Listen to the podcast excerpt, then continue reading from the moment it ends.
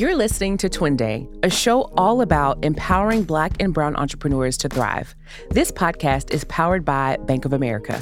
Twende, meaning Let's Go in Kiswahili, is a Tennessee accelerator program that's leveling the playing field for Black and Latina founders. I'm Brittany Cole, Chief Equity and Inclusion Officer at the Nashville Entrepreneur Center, and your host of the Twende podcast. You can expect to hear stories of entrepreneurs thriving in their businesses, insights from organizations that support founders of color, and get access to resources to help you grow and scale your business. For more content like this, visit twendepodcast.com and follow anywhere you get your podcasts. Let's dive in. So let's dive into this conversation. I feel like many of us know your story, and I'm going to ask for you to share a little bit about the story of what you were able to do with less than $5 that's now multiplied manyfold. But as you share that, curious about what and who inspired you to become an entrepreneur. Yeah. Who doesn't know the story of the Cupcake Collection? Does not. Okay. Y'all must be new to Nashville. That's how you say it. That's how you have to say it around here, Nashville. Nashville. Um, well, so that you get introduced, the Cupcake Collection is here tonight in the lobby. We're voted as the best cake in Tennessee and in Louisiana. And I'm really proud of that because you know, like in on Broadway, if you could make it there, you can make it anywhere. But I feel like if you can make it in New Orleans with food, then you can make it anywhere. So I had to take the brand back home to New Orleans and see how we really were doing. And so we were voted best cake in Louisiana too. So I'm proud of that. So for, it looks like for the most people who don't know the story, I started the business in a little area called Germantown before it had a name. It was just out north or North Nashville. And it was the first incorporated neighborhood in Nashville. And so all the they were tearing down one house and putting up 15. And I had the last blighted house in the neighborhood. And when we bought that house, the person told us they were offering it for $140,000. It was condemned. It rained more inside of it than it did outside of it. And they were offering owner financing. I didn't have any money and I didn't have any credit. And I thought, okay, I'll take the owner financing. I didn't know it didn't work like that and you know i will you know i'll take the house and i'll give you $60000 for it. And they were like are you crazy? Restaurants want this place. I'm like i don't know nothing about restaurants. I just want to raise my family here. Little did i know there was going to be a restaurant there. It was going to be mine. We bought that house and moved in in 2005 with two bedrooms and a half bathroom. And those those two bedrooms didn't have flooring on the floors. We didn't have coverings on the walls. And the half bathroom was a tub and a toilet. And that's what serviced our whole family. I have seven children, by the way. So we at the time were a family of eight because we got one in the process of having the cupcake collection. But I was listening to Dave Ramsey on the radio. He was telling people that they could get out of debt by having a bake sale or a garage sale, but we sold everything we had to get here, so I couldn't have a garage sale. Um, and I didn't know how to bake, not even out of a box. and I thought, well, I'll have the bake sale because I was listening to people saying, we're debt free. And I wanted what they had. I wanted to be able to scream like that. And so I went to my daughters who were 10 and 16 and thought, let's, you know, make this bakery. And shortly after I started, my 16 year old let me know she did have a plan. It had nothing to do with my little bakery business. Mm. And that she was going back to New Orleans. So without her, my little daughter is not interested anymore. So I got to learn how to bake. And so in the kitchen, in that house, in the kitchen, I learned that every stupid thing you've ever had to do is taking you from where you are to where you want to be. And I had gone to Xavier University to become a doctor. I I thought I was going to end up in Nashville eventually at Meharry, and I couldn't apply the science of the human body. But in my kitchen one day, trying to make a recipe, it all made sense and it came together that this is what they were talking about in my science lab. And so I started making cupcakes for the neighbors. And they started knocking on my door and asking me for more. And it was when a, a husband of a pregnant woman knocked on the door at 10 o'clock at night, said, Do you got anything in there? that let me know that I had something. But it was when my neighbor, Joni, who lived across the street, wanted to give them out to everybody that Christmas for presents. And I was sitting in the house with no electricity because I couldn't afford it. And I was trying to do this Dave Ramsey baby step plan. I only had $5 to my name when she asked me to make cupcakes for all her clients. And so I took the deal and I took my $5 and I went to the Kroger that's located on Rosa Parks and Monroe. I bought everything I could buy with that $5 that day and turned it into 60. And I turned that 60 into 600 by the end of the week. And I've been flipping that same money for 15 years. we opened on November 8th, 2000 and was that 2008? 2000, 2008. I was just about to say it was the same day that my friend Josh Mundy opened his store um, in that same neighborhood. Um, also being told, you know, what y'all are crazy. Ain't nobody coming to Germantown for this. Yeah. Let let's let's dive into that a little bit because I know one of the things that we often hear black founders talk about is, you know, perhaps being first generation, like not having the model in your close connection of this can be done. So how did you build that belief to know that you could take that $5 and become an entrepreneur while listening to Dave Ramsey and seeing this vision of who you wanted to become? Where'd that belief come from? I think that I, my mother was our biggest cheerleader. And she would as long as she was there she was screaming for whoever didn't have somebody screaming for them even if they were the enemy. And she always told us that we could do anything and that our names required it. So there's a whole town named after my family name and that's Theriot and so she told us that we were Theriots and that meant something but my my parents didn't believe in playing life like you go to a job, you work 35 years, you stay at that same job and you climb the corporate ladder. My mother started out at her company as a as an executive assistant. She retired with an executive position. Um, and she hadn't gone to college. She just climbed the corporate ladder until until she made it there. And so she didn't they didn't believe in playing at life and playing business, but that's what I used to like to play as a kid. I didn't like dolls. I liked to play bank. I, and I always wanted to be handling all the paper money. And uh, that was my favorite game to play bank. And when I got to Nashville, it was the Entrepreneur Center that made me believe that I could do it. Um, Michael Burcham was leading at the time. And he was a fan of what I had to offer. And he would always push me to find out what my unique proposition was. Mm. And I thought it was the price. And he said, it's not the price because people will pay you more for this. And I've learned they will pay you, they will pay you more. Yeah. yeah. So it, it was being in the Entrepreneur Center in the Catalyst program. Once I kind of already was finding success, someone saw what I was doing and said, you need to go over there. And they took me into the class and I started sitting in the front and I started raising my hand and said, uh, excuse me, what was that? EBITDA. What is that? And it seemed like everybody else knew what those words were, but I didn't. And I wasn't ashamed to say, I don't know what that is. And so I called the Entrepreneur Center the School of Hard Knocks. And that's where I, I got my degree. I love that. I love that so much. So, just as an FYI, if you are not currently subscribed to the Twende podcast, you will be able to find this conversation there. This second season is powered by Bank of America. So, thank you for joining me on this live episode. Y'all didn't know y'all were here for a podcast episode, did you? so, make sure you subscribe wherever you listen to podcasts. So, talk to us a little bit about. So, I love that right? So the this vision of who you could become, you could become debt free.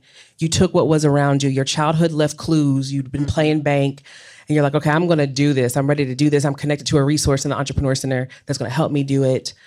Let's talk a little bit about identity. What role has, or if you believe it plays a role, what role has your identity as a black woman played in your journey mm-hmm. of taking that $5 and continuing to flip it across state lines? Yeah, oh, I love that question.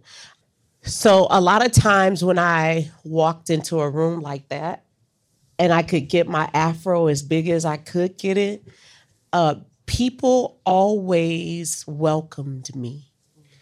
I would always hear stories about our hair, and, and people would try to touch it you know, and things like that. And I use that as opportunities to welcome people and draw them closer to me. You know, you touch my hair, you know, like what you gonna give me, you know. and it really did. It really did begin to open up conversations. But I think that being a black woman also meant that I didn't have two or three hundred years of my grandfather or my grandmother did it this way. I come from a family of enslaved people. And so my father was born on a plantation. I'll say that again. My daddy was born on a plantation, a sugarcane plantation. And he was born in 48 1948.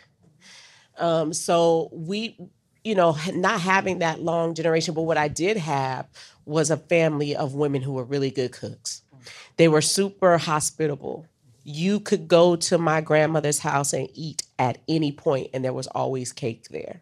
And if I was driving down, there was going to be coconut cake there, which is my favorite thing that we do at the Cupcake Collection. So if you never had that, you sleeping.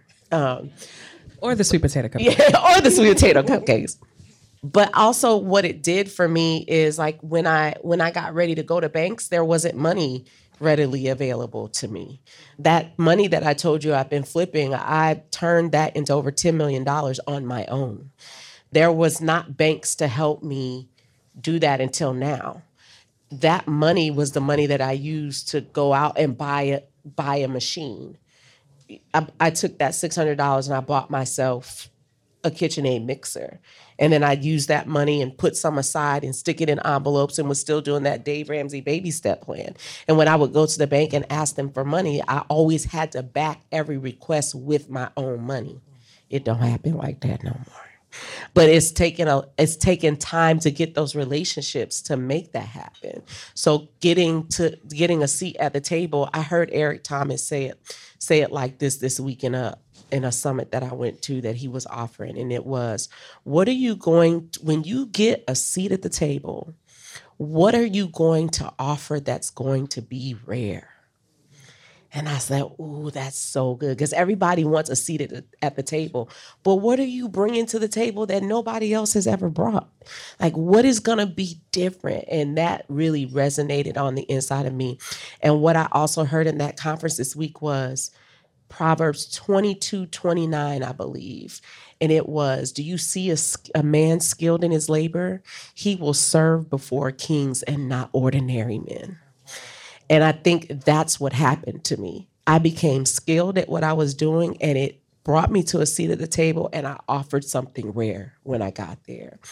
And I think what I'm doing now is also opening the door. So when I heard that we were having this, I picked up the phone and said, Girl, what you doing at five o'clock? I, I think I could I think I could make some connections for you, you know, and I'm always making sure that I'm trying to stick my foot in the door and leave the door open for the people who who are coming behind me. I don't often think that people call me and tell me what's going on, but I always make sure that I call others regardless and say, this is what I hear. Yeah. Does that make sense? It makes so much sense. And we're grateful for it. You're at the table. And I think that's a lesson for all of us listening. Like, how do we pull up a chair and make room for others to sit down with us? And I ask that question because we know from the data on entrepreneurship, US wise for the last seven years black women are the fastest growing demographic to start businesses. But then when you look at the revenue of black women owned businesses and women owned businesses across the board i know there are a lot of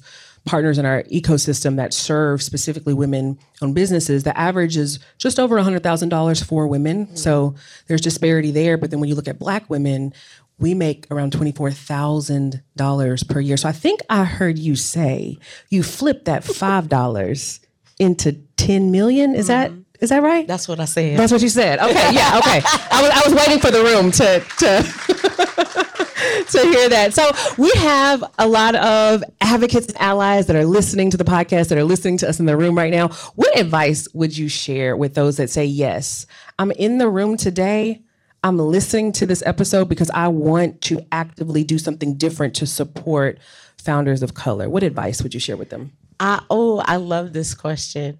I would say that February and June are not the only times that you should patronize my business. You want to say that again for the yes, yes. Uh, Black History Month and Juneteenth are not the only two good times to come and visit the Cupcake Collection and ask me for anything. And I would say let's make the mentions make sense. So I was asked recently by you know one of the chambers would I mind supporting an initiative for Black History Month by a big, you know, conglomerate? And I said, sure. And they they were asking, well, can you give a discount? And I'm like, heck yeah. And then I saw an advertisement the very next day where that same conglomeration went to Kroger to buy cupcakes for something that they were doing, but yet they asked me for the discount that's what happens in our community, I think, a lot of times. And that's not okay. I think that we have to be a little bit more mindful of the things that we're asking for for people. I'm not good because I'm black, I'm good because I'm good. Yes. And the fact that I'm black or a minority is the bonus that you get to help somebody else, um, you know, grow or go forward. And what I, what I love about what I love about God is in the Bible, um, which is what I subscribe to. You never saw descriptions of people by their color; they were described by their region, where they were from. And so I think that in the human race, I'm just good because I am good. And, I, you know, it's kind of like I understand, like, there's going to be racial disparities and things like that. What I'm trying to teach my children is they're coming into a society where they have to be owners mm-hmm. of their time. That's what I'm teaching my team. We all are we all are in business. We're in business of our labor. It's the same business my great great great grandmothers were in, the business of their labor. They just didn't have a chance to make the money off of their labor. And so I think it's quite ironic and um, serendipitous that I'm making lots of money in sugar. Gotta love it. Gotta love it. Last question for you. What advice would you share for entrepreneurs in the Nashville region? Oh, um, I would say that you need a coach. One of mine is sitting in the room today. He is amazing, and I'm sure he's available for hire. Are you Uncle Jim? Okay. Jim Williamson is one of my favorite people. I call him Uncle Jim because I had an Uncle Jimmy and their spirits are, were similar. But, you know, he would always come in with a, a like a nugget. And I say, say that again and let me write it down this time. So I, I would say that if Serena Williams has a coach, you need one too. Um, they have different kinds of coaches, right? She, you know, there's a shooting coach. You know, there's she probably has a swing coach. I don't know. She's probably got somebody that teaches her how to yeah, condition. And so I, I would definitely say that that's one thing that entrepreneurs need to know that we need a coach. And the Entrepreneur Center does have a lot of mentors and coaches available. Um, I like to give my time at the, at the EC too. It is one of the hubs to me where you can get a wealth of knowledge. But if I could say anything, if you already have a coach and there's something I could give you as a nugget, that collaboration is the new competition. I think that ever since the pandemic, we all learned that we got to get together. We need each other in order to survive. And what I heard my son's father in law said to me recently, he said, collaborating is not competing, it's completing. And I said, "Ooh, that's good, Dale Jones. That's good." So those are the two those are the two pieces of advice I would say. You need a coach and then you need to find somebody to collaborate with cuz even even God collaborated with the Holy Spirit as he got ready to create the entire creation universe. So I think collaboration is is key. Indeed. Where can we stay connected with you? Oh my gosh. Um, well, one of the things I gotta put in a shameless plug for you, you know, you I think all my socials are up here. Are they not? They're not. Okay. It's mignon.francois on um on Instagram and it's the Cupcake Collection on all channels. We just got a YouTube channel, y'all. I'm so excited about that because my book is coming out. I was hoping you were going to share. So we're in an incredible mastermind together. So I'm like, are you going to share the news or yeah. what? Okay. Yes, I just got the release date this afternoon. Can I say that? Is it okay for me to say it? Um, the release date is May 9th and I'm really super excited about it coming out just be just before Mother's Day because this is my motherhood story and I'm getting really transparent about some things I've never said in public about what it really took. Because a lot of people want to be and have what you have and want to do what you do and they don't know anything about what it takes to be you but I'm sharing a, a, lot of that story. And I did that in collaboration with RH Boyd Publishing Company. And so some of the team is in the building. I see Mr. Manny LeGrare over there. Um, and so I'm really proud of that. Fantastic. It's called, oh, I think I can say what it's called too. I can. It's called Made from Scratch Finding Success Without a Recipe. Yeah. So grab your cupcakes, grab your books, get ready for May. We cannot wait. Thank you so much, Mignon. Give it up for Mignon. Thank you.